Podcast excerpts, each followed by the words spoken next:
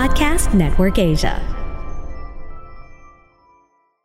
Madalas ba kayo nagtatalo ng asawa mo tungkol sa pera? Gusto nyo bang malaman kung paano makipag-usap ng maayos when it comes to money? Yan ang pag-uusapan natin ngayon sa Happy Spouse, Happy House Podcast.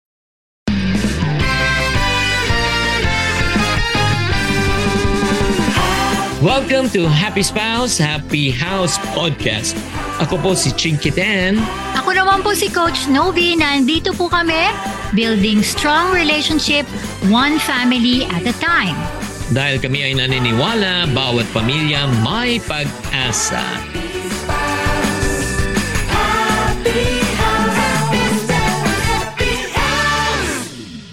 Hi there, this is Coach Chinky. Ako naman po si Coach Novi. Kamusta na po kayo, Mahal? Kamusta ka na? Ito, pang ah, labing limang recording na itong sa araw na ito. Grabe. Paano mo nagawa Oo, ang dami, yan? dami. Hindi ko kayang gawin Hindi naman labing lima. well, anyway, pero itong topic na ito, napaka-interesting, no? Yes. Kasi every single day, you and your spouse, you talk about money. And ang uh, pakikipag-usap or pakikipag-negotiate sa spouse nyo ay isang sensitive na topic para kang nakipag-negotiate sa isang ano oo sa isang ah, napakahirap oo napakahirap na nagbebenta Oh, hindi. Kasi Diba? nga sensitive yung topic. So, well, couples are not used to talk about it. But the truth is, you need to be Mm. open and honest with this conversation para magkaroon kayo ng financial stability and harmony in your relationship. And narealize ko, mahal, talagang may emotional Mm. involvement eh. Emotions, kumbaga. Every time we talk about money. Di ba? Yeah, kasi number one eh, isa, syempre, lalo na yung sa breadwinner. Para sa kanya, pinagpaguran niya eh. Mm. Kaya kung magagastos ng sa baliwala, medyo ano eh, may emotional attachment ba? Nakikita niya na, ay sinasayang lang yung pinagpaguran ko. Parang hindi, hindi yung sayang eh. Hindi bina-value. 'di ba? Parang baliwala lang. Lalo na yung mga kababayan nating OFW, nakakaawa talaga. Totoo yun, no? Kasi para yung perspective lang is like, magtatrabaho ko, bibigyan ka ng pera, papatayo ka ng bahay. Ano yung ganun? Comfortability. But not really the deeper side of what is really all about money, di ba? That's the reason why I really encourage couples right now, especially kung nag-start kayo or in, kahit na hindi nyo ano, pag-usapan nyo talaga dapat ang pera at dapat matanggal yung discomfort na pinag-uusapan nyo yung pera. Kaya probably some of you are asking, so how can we talk about or negotiate with my spouse regarding money? Bibigyan namin kayo ng practical tips on how to do it. yeah. Oh, ready na ba? Ano, kumuha na po kayo ng ballpen, okay? Or kung gusto nyo, ulit-ulitin itong podcast na ito at if you haven't heard all about our money topics, yung nauna po dito is all about uh, how to be able to budget and everything like that. Pakinggan nyo rin po yun. Number one, kailangan pumili kayo ng tamang lugar at ng oras na pwede niyong pag-usapan ang pera. Oo. Ang suggestion ko talaga, ano, it's a place na walang distraction. Di ba? Yung talagang medyo peaceful, di ba? Na pwede kayong mag-usap, di ba? Huwag kayong pumunta sa isang lugar na pagkaingay-ingay or if not naman daming distraction. Kasi pagka ginawa po natin yan, eh, baka ah, instead na magkaroon kayo ng magandang ah, resolution, baka lalo pa kayo magkaroon ng friction. Yes. Eh tayo, saan tayo madalas nag-uusap tungkol sa pera? Well, sa kwarto natin or minsan sa loob ng office mo. Kasi sa atin medyo naging ano na eh. medyo naging lifestyle na sa atin yung pag-uusap ng pera. Pero syempre yung mga bago pa lang nakikinig sa atin, definitely, you need to be fully present. Tama yung sinabi ni Chinky. Huwag magsiselfon habang pinag-uusapan ito. Kasi seryoso ito. No? Kumbaga, this is the time for you to be able to get to know each other about money. So setting aside a time and no distraction at all will really help you to really focus and talk about it. Di ba, mahal? Mhm, tama-tama yan. That's number one. Number two, if you want to really negotiate and talk about money as a couple, kailangan handa kayo. Yep. 'di ba? Bago pa yung mag-umpisa, kailangan handa mo na lahat ng mga information. Like for example, kunyari meron kayong bibilin o saan magagaling ang pambili. Tapos Tama. magkano bibilin, magkano ang babayaran, ito ba uutangin o kukunin sa savings. Yeah. Yan, magkano magiging monthly amortization kung uutangin, 'di ba? At ilang years ang babayaran. So in other words, you need to provide a clear plan, 'di ba? Parang business plan 'yan or clear picture kung paano nyo ma-acquire ang gusto nyo. Kasi di pwedeng emotion ang gamitin. Eh. Yun ang problema eh sa mag-asawa. Ginagamit nila minsan, di ba? Emotion eh. Ito sa palagay ko eh. Tama eh. eh. Pero wala ka naman numbers. Di ba? Mm, mm. Ultimately, when it comes to finance, it's all about numbers eh. Kaya it's really key and important for us to be prepared. Hindi na ako mag-a-add dyan. Ayan. Next po is So, meron na kayo nakuhang place, yung time, nakapag-prepare ka na now. You and your spouse, you need to define kung anong goal nyo. Ayan. Yes, importante naman yung ano eh. Kasi it's important na you need to learn how to prioritize. Whether you like it or not. Income is limited but expenses are unlimited. Di ba? Ano ba talaga ang financial goals? When you say financial goals, ano ba ang priority nyo? Number one ba, makabili ba ng sasakyan, bahay, makabayad ba sa utang, Mhm. uh, medication ng magulang mo, retirement nyo. So kailangan meron kang list eh. At uh, sulat nyo talaga yung list na gusto nyo, yung mga pangarap nyo. And based on the pangarap, ano bang kaya bang abutin as of the moment? Di ba? So pag nalaman nyo yan at nag-agree, again, the keyword is agree, ibig sabihin, dun mo na mapupunta. Diba tayo, parati tayo, yun naman ginagawa natin eh. We write down kung ano man yung gusto natin. And number two, Yeah. we, we pray. And then yes. And then after we pray, uh, yun nga, we check our resource. And then if it's the right time for us to ano, and then hindi kami nag-go-go until such time both of us agree. Totoo. Kasi importante po yan eh. You have to define your goals in such a way na hindi mo pipilitin yung, para kunya for example, uy, nagplano tayo, di ba, within two years. Kailangan makapag-build na tayo ng house. Eh, hindi talaga kaya. It's okay, di ba, mahal? As Mhm, long mhm. as you and your spouse are agreeing. Kasi the goal here is you focus on what matters most. Okay, what matters most. Especially in terms of money. Ayan. Number four, paano ba ang pag-usapan at paano nyo bang talaga ika nga, eh, ika nga mag-agree when it comes to money? Pinaka-best yan, you share your perspective. Share where you're coming from. Di ba Mm. kailangan pakita nyo yung ano eh, i-share mo yung kung ano yung naiisip mo talaga, ano yung nararamdaman mo, ano expectation mo. Kasi itong reality, ah, minsan ayaw natin mag-share. Totoo yun. Gusto nyo malaman kung bakit? Bakit mahal? Kasi ayaw mo mahusgahan eh. Oh. Oo. Di ba? You don't want to be judged. Yeah. So, there's a tendency, ayun, nako, pagka, ano ko, magagalit lang naman yan. Kaya nga minsan, di ba, pag tinatanong mo ako, bakit ayaw mong sabihin sa akin? Kasi nga, eh, natatakot, nakakatakot na baka, yeah, hindi nga nga. That's a reality, no, na we need to consider. That's the reason why it's very important for couples to have what we call as a safe space. Yes. Safe environment. Kasi kung Mhm. wala tayong safe environment, doon po nagkakaroon talaga ng problema. Like for example, eh, pwede ka magkamali. Di ba? Pwede mo sabihin talaga yung totoong feelings mo. Pwede mo sabihin talaga at share mo talaga yung gusto mo talaga mangyari. Di ba? Na hindi ka huhusgahan, hindi ka nenegahan. Kasi may mga iba, bago mo pa i-share, binabaril na eh. Kaya sinasabi, "Eh, ba't ko pa i-share yan? Babarilin din naman eh, di ba? Ininega rin naman. Kaya ang nangyayari, yung mga tao na mag-asawa, ayaw na talaga magsalita. Kahit nung, eh, wala naman mapupunta kung ano, away lang naman eh. Away rin naman pag sinare ko eh. Kaya mas maganda tahimik na lang ako. At least walang away. Siguro especially if they want to have a business or about work, di ba? Sometimes, yun yung medyo sensitive eh, di ba? Like for example, wag natin, wag natin kunin tong gantong business kasi di ba nalugi na nga tayo.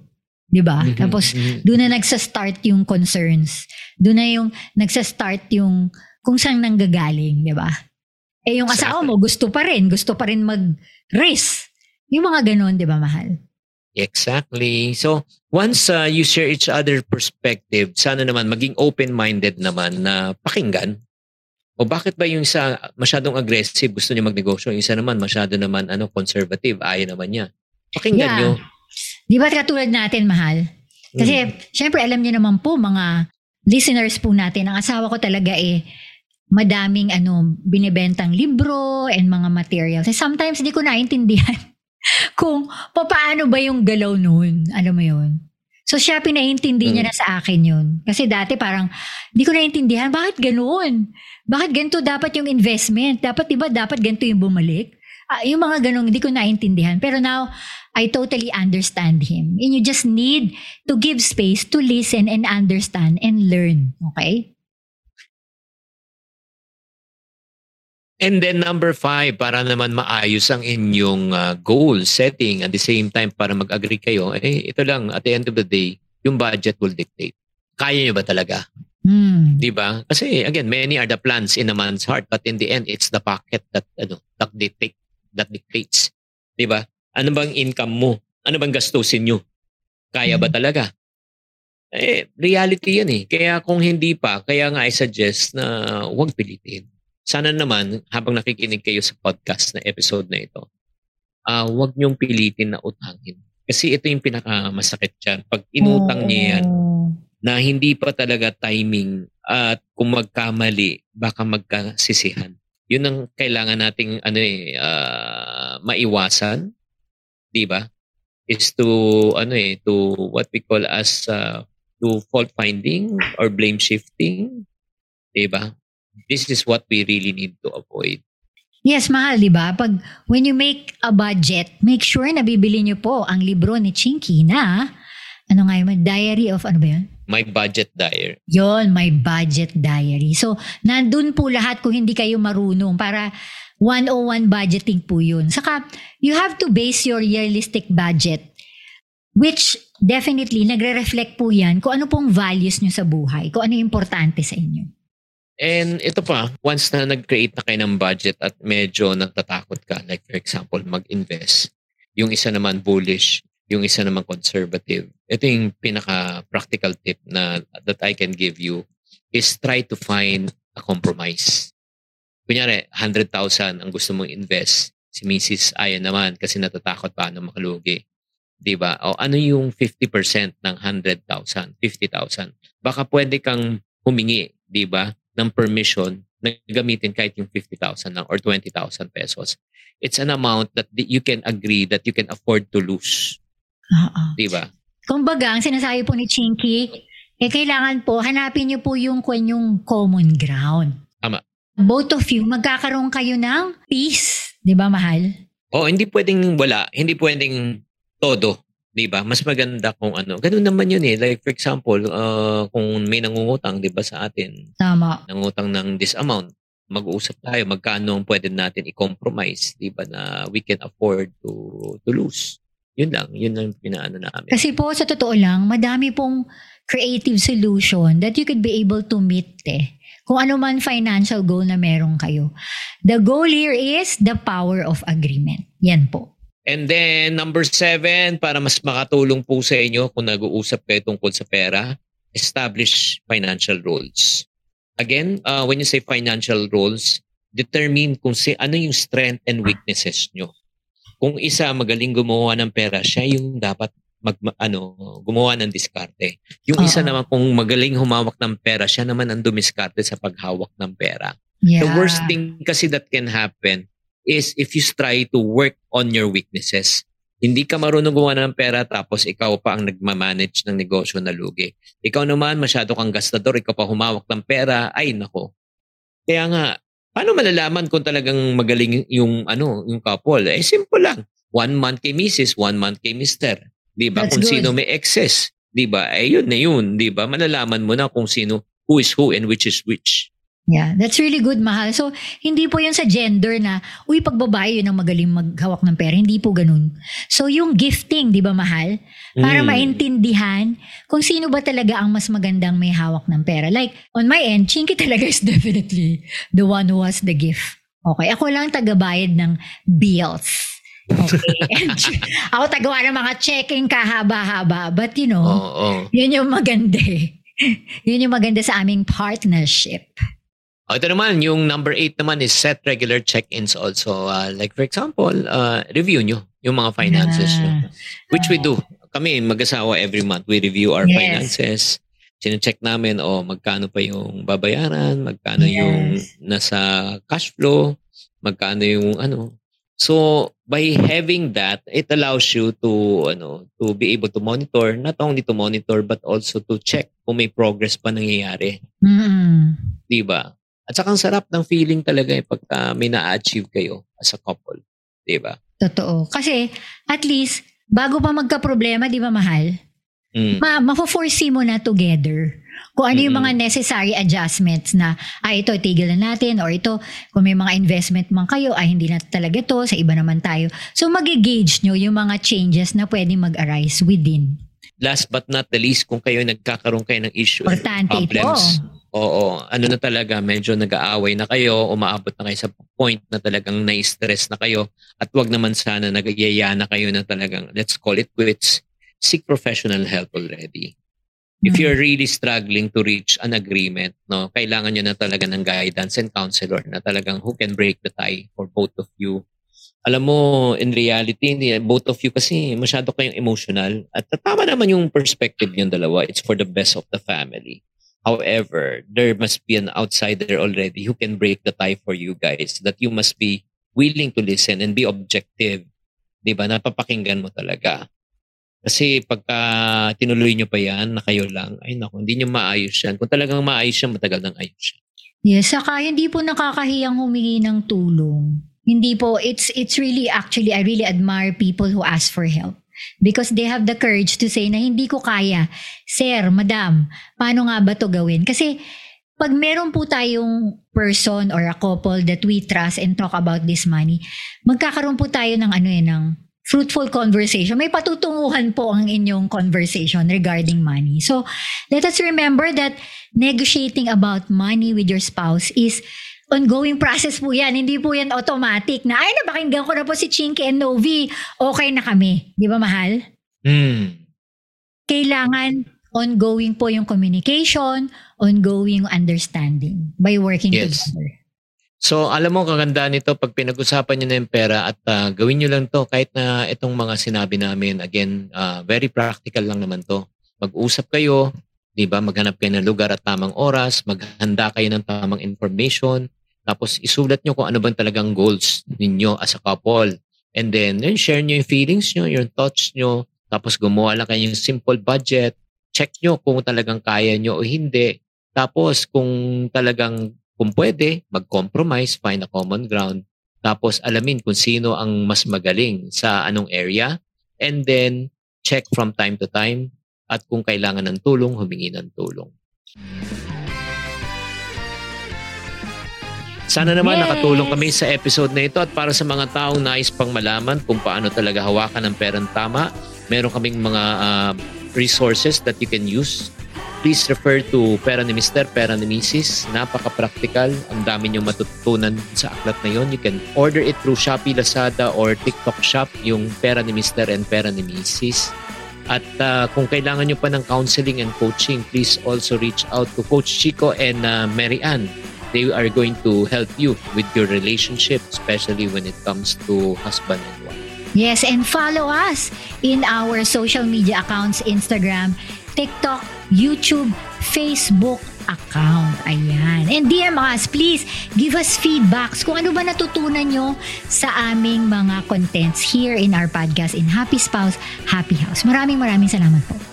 Always remember, we are to build stronger relationships one family at a time. Dahil kami ay naniniwala, bawat pamilya ay may Pag-asa, God bless you and we pray na talagang mag-improve po ang money conversations nyo po.